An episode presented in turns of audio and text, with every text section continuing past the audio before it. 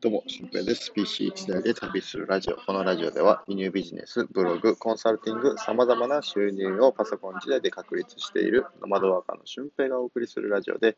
ノウハウや思考方法についてお話ししていきます。えー、今日はね、後ろでアナウンス流れてると思うんですけど、もう空港から、えー、お話をしています。えー、伊丹空港でね、え待ってるんですけども、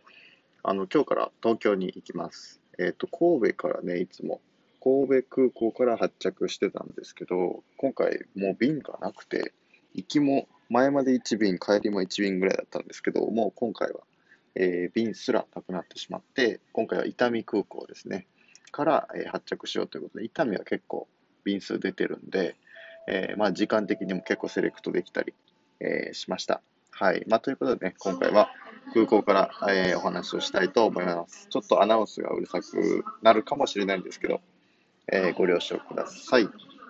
はい。で、えー、今日お伝えしたいことは、やっぱ困っていること、みんなが困ってることがビジネスになりますよっていう風なお話をしたいと思います。えー、まあ、これね、思ったのは、僕のブログが結構読まれてるんですよね。うん。で、やっぱブログで、まあ、今の時代、こう、SNS でね、検索したら悩み事とかも解決するって考えて、この Google の SEO とかはちょっと軽く見られがちなんですけど、あの、昨日ね、調べたところ、結構検索1位ワードが僕持ってて、えー、自分でもびっくりしたんですよね。検索3位、上位3位ぐらい、Google で検索、このキーワードでしたら上位3つに出てきますよっていうキーワードがもう十数個か20個ぐらいあって、うん、それで、いや結構これ SEO 上がってきてるじゃんっていうので、あの、まあ、それだけこう困って検索して、えー、僕の記事を見てくれてる方って多いんだなっていうふうに思ったりしたんですよね。うん。で、あのまあ、何を困ってるのかっていうと、やっぱ輸入ビジネスで、えー、商品が届かないとか、あと、まあ、なんだろう、中学校教師のどんな一日を過ごしてるのかとか、あと僕のノマドワーカーとしての一日どうして過ごしてるのかとか、まあ、その辺が、えー、大まかなあと、あれだな、ヤフオクでアカウントが停止されたときに、もう一つのアカウントを作るにはどうしたらいいのかとか、もうリアルな困りごとがね、もう皆さんの読者の、えー、目に、読者の困りごとが目に見えて分かるような感じで、あのー、その SEO に反映されてると僕は思うんですよね。うん。なんで、あのー、Google の SEO っていうのは皆さんの困りごとを注力していけば上位に上がることができるし、これってどんなビジネスでも一緒ですよね。例えばインスタグラムをしていたとしても、えー、まあ、僕は今ね、あの、ダメなんですけど、あの、この個人ブランディングをしていきましょうっていうと結構ざっくりしてるんですよね。うん。でもそれをインスタグラムの集客特化、あの、あの、なんだろう、営業が取れなかった営業マンが、契約が取れなかった営業マンが、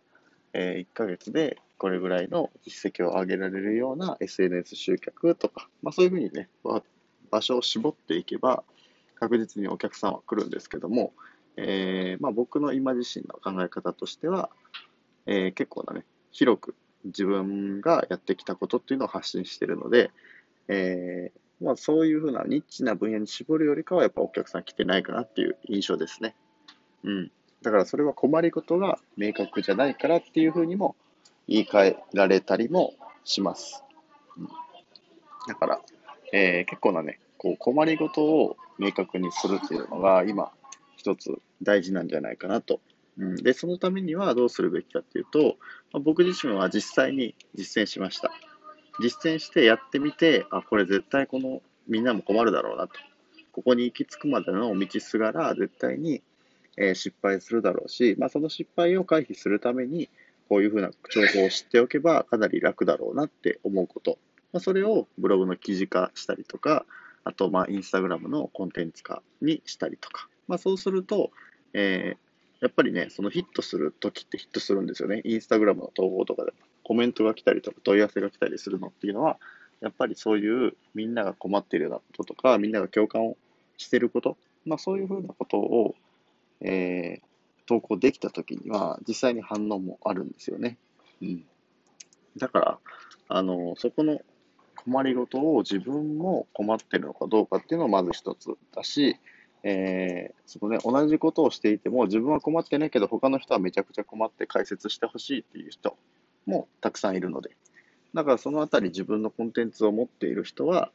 えー、そういう困りごとをチャレンジしてみるのもいいんじゃないでしょうかね。で、実店舗とかだとなおさら困りごとがあの大事だと思っていて、ここに来たらこの問題が解決するっていう風になっていけば、えー、っと、その人がここに来る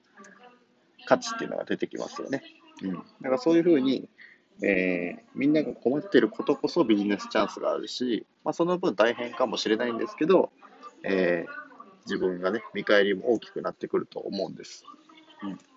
で僕は今、全国のゲストハウスさんに向けて、えー、いろんな集客のこうツールとして、ダウンタウンさんっていうね、企画のサービス会社を紹介したりとか、まあ一緒になって企画を作ったり、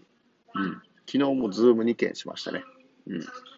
まあそんな感じでいろいろと動いてますので、えー、まあ皆さんもね、頑張っていきましょう。まあ絶対に困ってる人がいるし、自分が困ったことがないっていう人まずいないと思うんで、自分が困ったこと何かなって考えて、えー、それを発信のね、材料にしていければいいんじゃないかなと思います。まあ、そのために僕はね、輸入ビジネスを、まあ、現役でプレイヤーとしてやって、あ直接あ、これ、ここが変化したから、ここの発信した方がいいなっていうふうなこととかね、まあ、日々やってるわけですよ。うん。だから、あの、ぜひね、そこをトライしてみてください。はい。ということで、本日の配信は以上です。あの、困ってることほどビジネスチャンスっていうのがあります。だから自分の困りごとをまず整理してみましょうというお話でした。はい。で、合わせて聞きたいなんですけど、えー、っと、どうしようかな。まあ、発信、情報発信について大事なことをお話ししている回がありますので、そちらを聞いてみてください。ということで、本日は以上です。また次回の配信でもお会いしましょう。今日もね、めちゃくちゃいい日になると思うので、えー、めちゃくちゃ楽しい日にしてください。僕も今日、東京に行って、えー、まあ、いろんな人と会ってきます。ゲストハウスのカフェとか行ったりね。まあ、あの、モニターで宿泊させてもらったりね、そんなこともいろいろやってますので、あの、またぜひ楽しんでいきましょう。ほなまた。